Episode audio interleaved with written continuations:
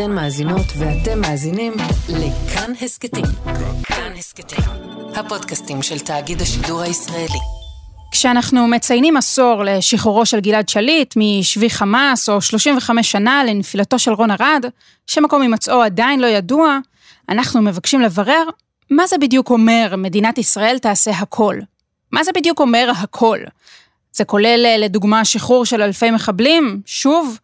זה אומר שליחת כוחות מיוחדים, אנשי מוסד ואחרים אל מעבר להרים ולגבעות, כדי לגלות כל פרט מידע אפשרי? עשינו עוד מאמץ בדרך להבנה מה עלה בגורלו של רון. וכשמדינת ישראל מבטיחה לעשות הכל, האם היא גם מבטיחה לקיים? היי, אני גילי כהן ואתם על עוד יום, הסכת האקטואליה של כאן. בשבועות האחרונים שמעתם הרבה על ההתחייבות של מדינת ישראל לאנשיה, לחייליה, לאזרחיה. אלו שיצאו להילחם בשליחותה ואלו שמטעמים כאלה ואחרים עברו את הגבול ומצבם לא נודע.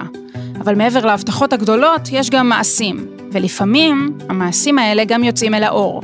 פעם זה מבצע של המוסד, פעם זה מגעים במלון בקהיר ושיחות על חילופי שבויים, ובאמצע יש תמיד את המשפחות וגם את דעת הקהל הישראלית. בשיחה הזו הזמנתי את רונן מנליס, דובר צה"ל לשעבר, כדי לדבר גם על הפער הזה, וגם על השאלה המרכזית, האם באמת המדינה עושה, או רק עושה בכאילו. רונן מנליס, שלום. שלום, גילי כהן. אני רוצה דווקא להתחיל איתך מההתחלה, או אולי קצת מההסבר. מי אחראי בכלל לזה? מי הגוף שמנהל את כל העיסוק בסוגיית השבויים והנעדרים, או כמו שקוראים לזה במערכת הביטחון, השון, זה ראשי תיבות של שבויים ונעדרים. אז צריך להגיד שיש מערכת, אה, לצערי, בגלל ריבוי האירועים וההיסטוריה שלנו, יש מערכת די סדורה ועם הרבה מאוד ניסיון שעוסקת בנושא הזה, והיא קיימת גם בתוך הצבא וגם מחוצה לו. הגורם המרכזי יחידה בתוך אגף המודיעין שנקראת יחידת השון, אה, בראשה עומד ראש מחלקה, זה מחלקה, יש בה אנשים שקמים בבוקר וכל מה שהם עושים זה מחפשים עוד פרט מידע, עוד ידיעה, מנסים לגלגל איזשהו מבצע לתת מענה לסוגיית השבויים והנעדרים. כמה אנשים זה? זה עשרות, זה מאות, לא, זה, זה אלפים? קבוצה קטנה מאוד בסדיר, בראשות אה, סגן אלוף, אה, אבל יש להם הרבה מאוד אנשי מילואים, יש להם אנשים שמתנסים בגזרות, אני מזכיר לך שבתוך הכותרת של שבויים ונעדרים, יש הרבה מאוד אנשים שמקום קבורתם לא נודע, שהם לא מוחזקים בידי מישהו, אבל הם במהלך אחת המלחמות, לצערנו לא חזרו מסיני, לא חזרו מסוריה, לא חזרו ממקומות אחרים, לא כולם זה שמות שאנחנו ככה יודעים להכיר אותם אה, מהסיפורים המפורסמים יותר. יש שם הרבה מאוד אנשים שהם אנשי מודיעין, ותיקים, מילואימניקים, שמכירים תיקים אה, לעומק וגזרות חיפוש לעומק ומשקיעים הרבה מאוד מאמץ בתוך הדבר הזה. אז אמרנו יחידת מודיעין קטנה, שמתמקדת רק בזה בתוך אגף המודיעין. בצה"ל. בצה"ל. ויש עוד שני גופים. גוף אחד לצערי בתוך מחלקת נפגעים, כי צריך ללוות את המשפחות ולהיות איתם בקשר ולדבר איתם, אז בתוך מחלקת הנפגעים של צה"ל יש אנשים שמטפלים במי שלצערנו נהרג במלחמות ומי שלא לא שב מהם ואנחנו לא יודעים מה קרה איתו, אז יש גם גוף שמה שבעיקר אחראי על הטיפול במשפחה, ליווי המשפחה, להימצא איתם בשיח, להיות איש קשר בינם לבין מפקדי הצבא. והגוף השלישי הוא גוף אזרחי, מתאם השבויים והנעדרים, בדרך כלל מינוי של ראש הממשלה, בהסכמה עם שר הביטחון, כי הוא מסתובב ככה באופן שהוא בין המערכות, ואותו מתאם שבויים ונעדרים, שלצערנו בגלל ריבוי התיקים ברצף, הוא לא רק מטפל בתיק ספציפי, אלא נמצא ברצף ומטפל בכמה וכמה סוגיות, הוא למעשה מרכז את פעילות הממשלה ואת הפעילות הבין משרדית אל מול גורמים מדיניים.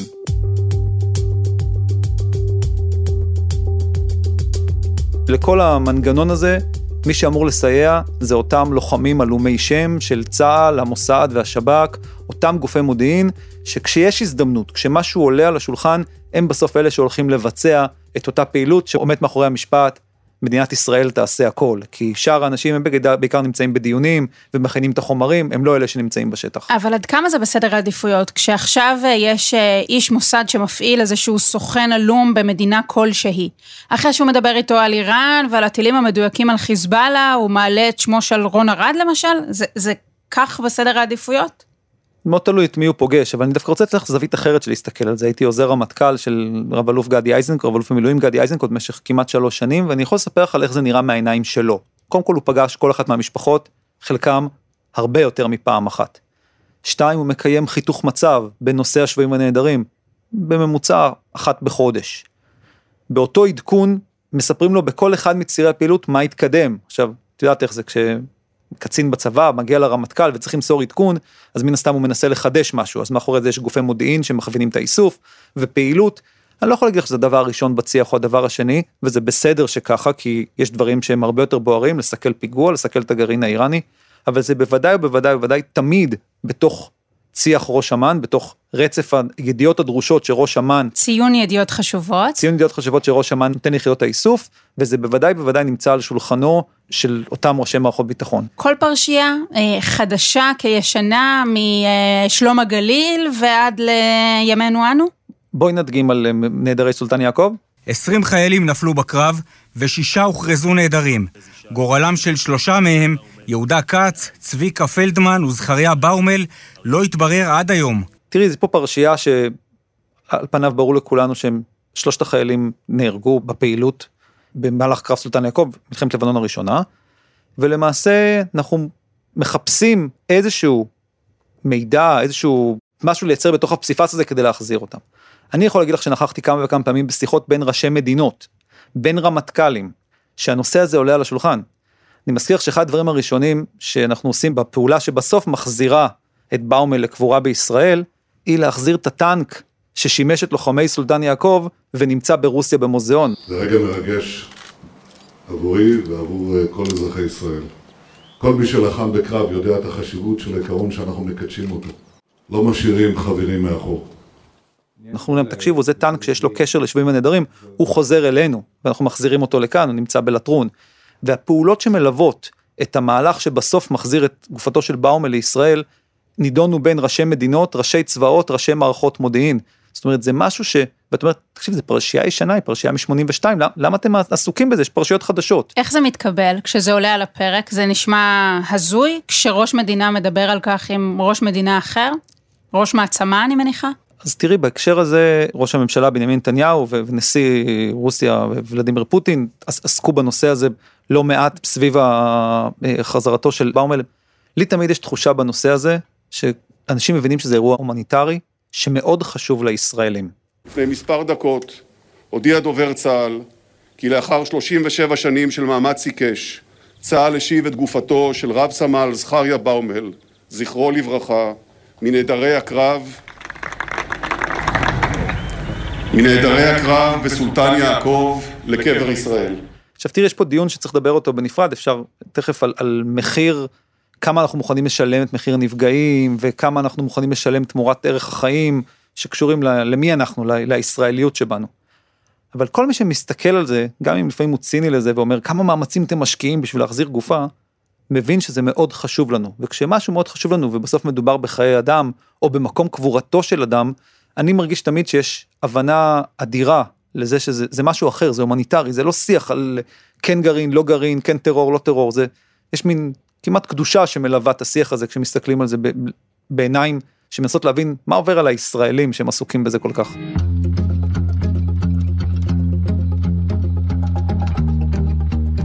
הזכרת את העניין של באומל, זה היה לפני עוד מערכת בחירות אה, בישראל. ואני רוצה להחזיר אותך לאירועי השבוע שעבר. ראש הממשלה נפתלי בנט חושף מעל הכנסת מבצע של המוסד שמנסה לאתר איזשהו פרט מידע נוסף על גורלו של רון ארד. אני רוצה להודות ללוחמי המוסד על המסירות, על המחויבות ועל אחוות הלוחמים גם אחרי כל כך הרבה שנים. לפני שאנחנו מדברים בכלל על עצם החשיפה, בואו נדבר תכלס. 35 שנה אחרי, אפשר לגלות איזשהו שביב מידע? פה את לוקחת אותי לכובע המודיעיני שלי, ואני רוצה להגיד לך שזה אתגר אדיר. קודם כל צריך להגיד שאנשים מתים לא מייצרים מודיעין. אחד הדרכים דרך אגב לדעת שמישהו חלילה מת, הוא, הוא שפשוט הפסיקו להתקבל עליו ידיעות חדשות, אין מידע חדש. אה, מנסים למצות מידע ישן, מנסים לבדוק דברים, אבל אין מידע חדש, אדם מת לא מייצר מודיעין. בגדול, וזה לא מבוסס על מידע אלא אילוסטרציה, לוקחים גופה של חייל שחלילה נהרג, קוברים אותה באיזשהו מקום, ולמעשה מעבר למי שקבר אותה, אין ידיעות חדשות שנכנסות למערכת, לא עוסקים בזה ביום יום. ולכן זה אתגר אדיר לגורמי המודיעין.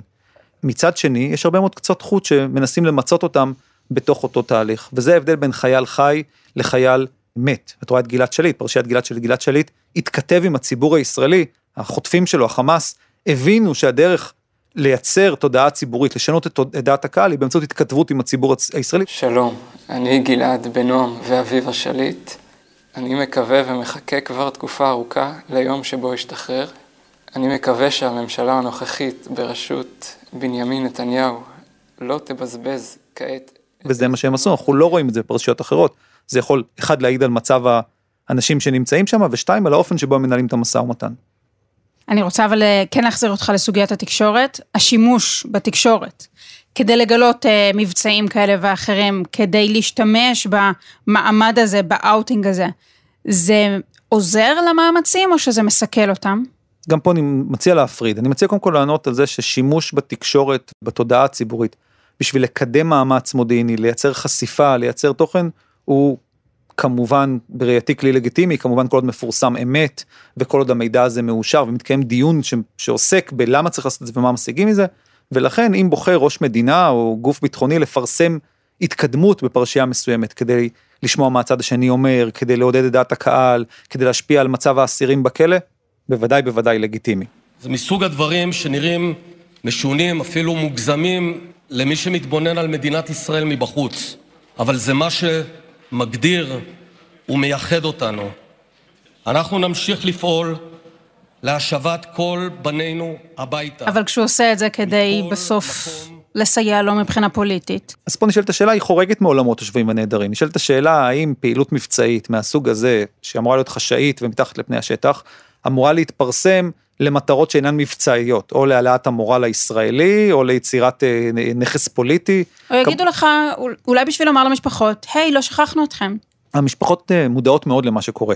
זאת אומרת, הן שותפות, ראינו גם במקרה הזה שתמי ארד אה, ומשפחתה עודכנה לפני שהציבור עודכן, רוב המשפחות הן משפחות שהשיח שלהם עם המערכת הצבאית והמערכת הדתית הוא מאוד מאוד קרוב, הוא מאוד אינטימי, הן לא צריכות את הפרסום שבוצעה פעולה כדי שהם ידעו שבוצעה פעולה, ואני חושב שהם מרביתם גם מאמינות שנעשים הרבה מאוד מאמצ, מאמצים כל הזמן. ולכן נשאלת השאלה האם הפרסום היה למטרות מבצעיות, ואז אין לי לגביו דיון, בוודאי שהוא צריך לקרות, כמובן אם גורמי הביטחון עומדים מאחורי זה והיה דיון וכל מה שצריך, או למטרות פוליטיות. אם הוא נעשה למטרות פוליטיות, א' זה נושא פסול בלי קשר, לא קשור אם זה שבויים נהדרים, או קלסרים, או אה, אוניות, או כל פעולה אחרת. ואז נשאלת השאלה אם נגרם מזה נזק. אני טוען שנגרם נזק קודם כל מצטבר, כי בסוף אתה אומר לאיראנים, עשינו לכם את זה, ועשינו לכם את זה, ועשינו לכם את זה, אנחנו גם תוקפים את הגרעין וגם פוגעים באוניות. בסוף האיראנים, גם את מה שהם יכולים לבלוע ומתחת לפני השטח, זה מביך אותם, הם מחפשים דרך להגיב, וזה מכניסים להם אצבע בעין, הם לא יכולים להישאר אדישים למצב כזה. וכמובן בהיבט של חשיפת יכולות, ראינו לא מעט בחודשים האחרונים, אנשים שמספרים איך בדיוק עושים פעולה של ארגון כזה או אחר, ואז אתה בודק מה קרה לנו בקפריסין, ובערך אותו מודס אופרנדי, אני לא בטוח שהאיראנים למדו אותו מתוכנית טלוויזיה כזאת או אחרת, אבל הם בוודאי ובוודאי ובוודאי לא נשארו אדישים לאותם פרסומים. מי ששכח, אז נזכיר שבקפריסין התגלתה חוליה אה, של שכירי חרב, שביקשו להתנקש, לפחות על פי גורמי ביטחון ישראלים, ביקשו להתנקש באנשי עסקים ישראלים, שהם כנראה חשבו שהם לא רק אנשי עסקים, אלא גם אנשי כוחות הביטחון.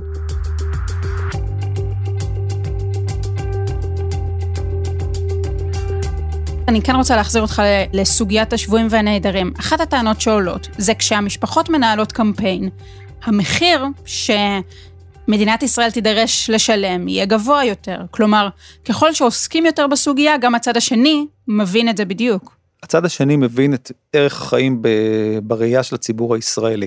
אנחנו רגישים לאבדות, אנחנו רואים את ערך החיים כערך עליון, אנחנו רוצים שאנשים שחלילה נהרגו בשליחותה של מדינת ישראל יחזרו לקבורה במדינת ישראל. והצד השני מכיר את זה, הוא מכיר את החולשה, הוא גם ראה מקרים שבהם החזרנו אלף מחבלים תמורת חייל חי, והוא עושה את ההשלכות, הוא אומר גם אם זה לא חייל חי אז נדבר במאות. ועל בסיס זה הוא פועל. עכשיו הוא מבין שהדבר הכי גדול שיכול להיווצר זה לחץ ציבורי. כשהציבור בישראל יגיד למנהיגים שלו, אנחנו מוכנים לשלם כמעט כל מחיר כדי להחזיר את, אז יכול להיות שנתגלגל לתוך עסקה. אנחנו דרך אגב רואים בשנים האחרונות שאולי הציבור הישראלי במובנים מסוימים מתבגר. זאת אומרת, הוא מבין שלתמורת גופות או חיילים שנקבע שהם נהרגו בפעולה, המחיר שמוכנים לשלם הוא יותר נמוך. אנחנו רואים גם שסוגיות של אזרחים שנמצאים בצד השני, לא משנה מאיזה סיבות הם הגיעו לשם, לא מעוררות שיח ציבורי מספק. והצד השני מבין את זה, הוא בתוך דילמה. מצד אחד הוא לא רוצה לשנות את מאזן המחירים בעסקאות שבויים, ומצד שני הוא מבין שהוא לא מצליח לעורר את הציבור. אבל זה לא בדיוק הסיפור, שכשמדובר בחייל אז גם המערכת מתגייסת לזה אחרת, לעומת אזרח ממשפחה מסוימת. אני לא רוצה להחזיר אותך עד כדי כך לפרשת אברה מנגיסטו, אבל גם המערכת לא טיפלה בסיפור הזה כמו שהיא מטפלת בחיילים. נכון, גם, גם בראיית המערכת וגם בראיית הציבור, לחייל שנשלח במשימה יש מחיר אחר מאשר אזרח שבוחר, לא משנה מה מצבו בשלב הבחירה, לעבור לצד השני, או שם את עצמו בסיכון כדי שייחטף וחלילה יגיע לצד השני, אבל הסיפור בהיבט הזה הוא השאלה כמה אנחנו מוכנים לשלם. שאלה כמה אנחנו מוכנים לשלם, והיא בגדול מבחינתי לא רק נוגעת בחיילים ובאזרחים, היא גם נוגעת במתים וחיים, האם זה חייל חי או חייל מת. על אחת כמה וכמה, על פי הערכת גורמי המודיעין, מדובר בשני אזרחים חיים שמוחזקים בעזה כרגע. נכון, אנחנו מבינים אבל שגם הצד השני לא מפעיל את היכולות הדעתיות שיש לו בשביל לייצר אהדה ציבורית להחזרתם, אני לא יודע מה הסיבה שהוא עושה את זה ככה, אבל הוא מתנהג באופן שונה מאשר כשהוא החזיק חייל חי, ופה נשאלת השאלה כמה משלמים ומה המחיר. מדינת ישראל שילמה בעבר הרבה מאוד, היא רוצה לשנות את המשוואה הזאת, אפרופו דוח ועדת שמגר, או דברים אחרים. כבר נגיע לזה. והיא רוצה לשנות את המשוואה הזאת, והשאלה איך משנים אותה. דרך אגב, יש פה עוד דבר, יש משפחות שאומרות, גם אם אתם אומרים שהבן שלי מת, אתם צריכים לעשות הכל, זה אומר לסכן חיים, לעשות מבצעים מיוחדים להביא אותו. ויש משפחות שאומרות, אני יודעת שהחייל שלי מת, אל תסכנו חיים בשביל להביא גופה. שתי הגישות האלה מקובלות, הן שתיהן באות מתוך כאב של משפחות שכולות, שאני כמובן האחרון לשפוט אותם, אבל כל המשתנים האלה נמצאים בצורך מקבלי ההחלטות, שהם כל הזמן מנסים למצוא את, הקצה החוט שיכול להוביל אותם לפעולה שבסופה יהיו בשורות טובות. אבל השאלה היא משפחה שאומרת, תנהלו קמפיין, תנהלו מאבק, תנהלו מבצעים, תסכנו חיילים. לא בסוף משאירה את הסוגיה שלה על סדר היום, לא רק של דעת הקהל בישראל, אלא גם של מקבלי ההחלטות. חד משמעית, אנחנו מדברים סתם, את רומזת או אומרת לסוגיית אה, רצועת עזה, אחת הסיבות שמדינת ישראל אומרת באופן רשמי וגלוי שהיא לא מתקדמת בסוגיית ההסדרה מול רצועת עזה מעבר לדברים שמאפשרים חיים בסיסיים בתוך הרצועה, היא החזרת גופותיהם של הדר אה, גולדין ואורון שאול. עכשיו, זו אמירה סופר לגיטימית, אנחנו לא מתעסקים עכשיו בלהתקדם לשלבים הבאים של החיים ברצועת עזה לפני שאנחנו פותרים סוגיה המוניטרית שחשובה לנו מאוד.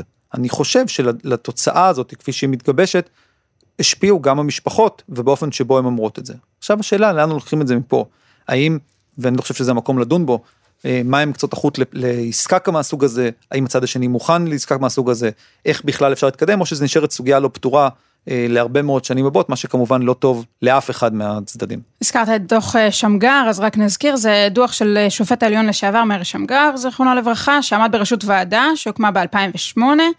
וביקשה למעשה לשרטט כללים לנושא הזה. בגדול, אם אני צריכה לסכם את מה שפורסם, כי אגב הדוח סודי ביותר, הוא מדבר על כך שצריך להקשיח את התנאים, לא לאפשר שחרור המוני ולקבוע סוג של מדרגות, מה קורה אם מדובר בחייל חי או מת. למה זה לא באמת אושר? תראי, יש פה סוגיה מעניינת, האם אנחנו קובעים מפתח, כפי שנקבע ועדת שמגר, שמלווה אותנו לאורך כל המשאים ומתנים, ואומרים לכל הצדדים, חברים, תקשיבו, מעכשיו אלה הכללים החדשים, לא משנה מה חטפתם, זה הדיון, וזה אולי יפגע במוטיבציה של הצד השני לבצע חטיפות מהסוג הזה, שכרגע מבחינתו זה הדרך הכי משתלמת לשחרר אסירים, להשפיע על, על השיח. חוץ מלברוח מהכלא. כן, חוץ מזה, אבל גם זה נגמר בסוף בחזרה לכלא. אז השאלה בין לפרסם את המחירון ולפעול על פיו, לבין לפתור את הסוגיות שנמצאות על השולחן. כי יש כמה סוגיות שנפתרות על השולחן, אתה לא רוצה לסנדל את עצמך שבעצם לא נשאר לך חופש פעולה ואתה לא יכול לפעול בתוך אותו מרחב, אבל בואי בוא ניקח שנייה את מלחמת לבנון השנייה. יש שתי נקודות במלחמת לבנון השנייה שהן מאוד קשורות לשיחה שלנו. הראשונה היא שמדינת ישראל קיבלה פיסת מידע תוך כדי המלחמה, שהגופות סלאש לא היה ברור עד הסוף מה מצבם של אלדד ואודי גולדווסר, אבל מדינת ישראל שולחת חיילים מסיירת מטכ"ל ושלדג לבעלבק, לבית חולים, פושטת על בית חולים בשביל לנסות להביא מידע כלשהו על שני החטופים תוך כדי מלחמה, תוך כדי סיכון חיים, כי דיברנו על זה שאחת ממטרות המלחמה היא לייצר תנאים להשבת החטופים, שאנחנו מזכירים שהפעולת טרור שהרגה אותם היא זאתי שבסוף דרדרה אותנו למלחמה. הסוגיה השנייה היא החזרה שלהם. המחיר שמדינת ישראל משלמת על החזרתם הוא מחיר, על פניו סביר. 197 גופות, ארבעה מחבלים חיים, וסמיר קונטר, שאחרי זה מדינת ישראל סוגרת איתו את החשבון כשצריך במעלה הדרך, על פי פרסומים זרים. אז הנה את אומרת, רגע, יש פה עסקה שסגרה פרשייה, שלא השאירה מקום פתוח, והמחיר שלה הוא יחסית סביר. השאלה אם ארגוני הטרור לומדים מהאירוע הזה ואומרים טוב אז אנחנו נראה, נסכים לאותו מחירון גם באירועים האחרים. ופה נשאל דוח ועדת שמגר, שבוודאי בוודאי עושה סדר, אבל הוא לא בא על דף ריק. הוא לא בא על מצב שבו אין אירועים פתוחים. ולכן יש פה דילמה, האם מפרסמים. לא, אבל הוא כן אומר, אנחנו ניקח בחשבון את הנוסחה הזו ששרטטנו מעתה ואילך. נכון, ארגוני הטרור הבינו שמשהו פה השתנה. שסוגיית גלעד שליט, או החזרת גלעד שליט והמחיר שמדינת ישראל שילמה, הוא לא מחיר שהולכת לשלם על גופות, והוא גם לא מחיר שהולכת לשלם באופן קבוע. אחד, זה מעודד חטיפת חיילים חיים, אז את זה עוד לא פתרנו. ושתיים, זה משאיר לנו תיקים פתוחים, שמלווים אותנו לאורך היומיום שלנו באירועי שגרה, בירי רקטות, באירועי טרור, בפעילות כזאת ואחרת. ופה יש דילמה. אבל עצם האמירה של לפרסם את ועדת שמגר או לאשר אותה, אני חושב שיש שם נתונים טובים עם כוכבית. בסוף כל מקרה הוא לגופו, בכל מקרה יש משתנים אחרים. אין באמת מחירון, כי בכל מקום יהיו סוגיות כאלה ואחרות שילוו את אותו רעיון ואותו שיח. אגב, מעניין להיזכר שמי שדרש את הדיון בקבינט ב-2014, באותו דוח של אה, שופט העליון שמגר, היה אחד, שר הכלכלה, נפתלי בנט. זה משנה משהו? כלומר, עכשיו אנחנו נראה איזשהו שינוי, אולי הקשחה של המדיניות הישראלית בנוגע לסוגיה הזו? תראה, אני חושב שהיא מאוד קשוחה גם היום. העובדה שסוגיית החטופים בעזה, גם החיילים וגם האזרחים, לא נפתרת, היא כי מדינת ישראל שומרת על העקרונות שלה, והארגון הטרור חמאס מנסה לשמור על הרצון שלו לקבל את מה שהוא יקבל. עכשיו השאלה שנשאלת הוא ככל שחולף הזמן האם יש שינוי בעמדות הפתיחה ואם אנחנו מתקדמים לטובת פתרון. ופה זו שאלה טובה על פניו מהדברים שמפורסמים ומותר לנו לדבר עליהם. התשובה היא לא, כל אחד נשאר בעמדות הפתיחה שלו ולא השתנה משהו במצב הזה וזה משפיע לנו גם בסוגיות אחרות. אבל צריך להגיד שהצד השני עסוק מאוד בסוגיית תושבים ונעדרים. האופן שבו אנחנו מסתכלים על הסוגיה הזאת הוא, הוא נמצא לנגד עיניהם כל הזמן. המחיר של לחטוף חייל זה עדיין נשאר הדבר הכי הכי גבוה בסדרת פעולות הטרור שאפשר לעשות. והדבר הזה הוא משהו שילווה אותנו בשנים הקרובות עד שנפתור את הקייסים האלה, הלוואי, ועד שנצליח להגיע ל- להגיד, טוב, אנחנו משנים את כללי היסוד, לא יהיו עוד הסכמים מהסוג שראינו, וגם נוכיח את זה דה פקטו.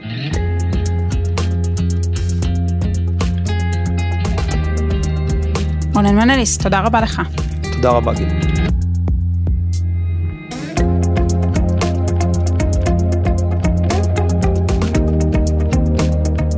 האזנתם לפרק של עוד יום, העורך הוא דניאל אופיר, ביצוע טכני אמיר שמואלי. אם היה לכם מעניין, נשמח אם תשתפו את הפרק, אם יש לכם הערות על מה שאמרנו, אתם מוזמנים ומוזמנות לכתוב בקבוצת הפודקאסטים שלנו כאן הסכתים. תוכלו לכתוב גם בחשבון שלי, גילי כהן, בפייסבוק או בטוויטר. עדיף בטוויטר. את כל הפרקים שלנו והסכתים נוספים מבית כאן תוכלו למצוא באפליקציית הפודקאסטים האהובה עליכם, באתר שלנו וגם בספוטיפיי. אני גילי כהן, נשתמע.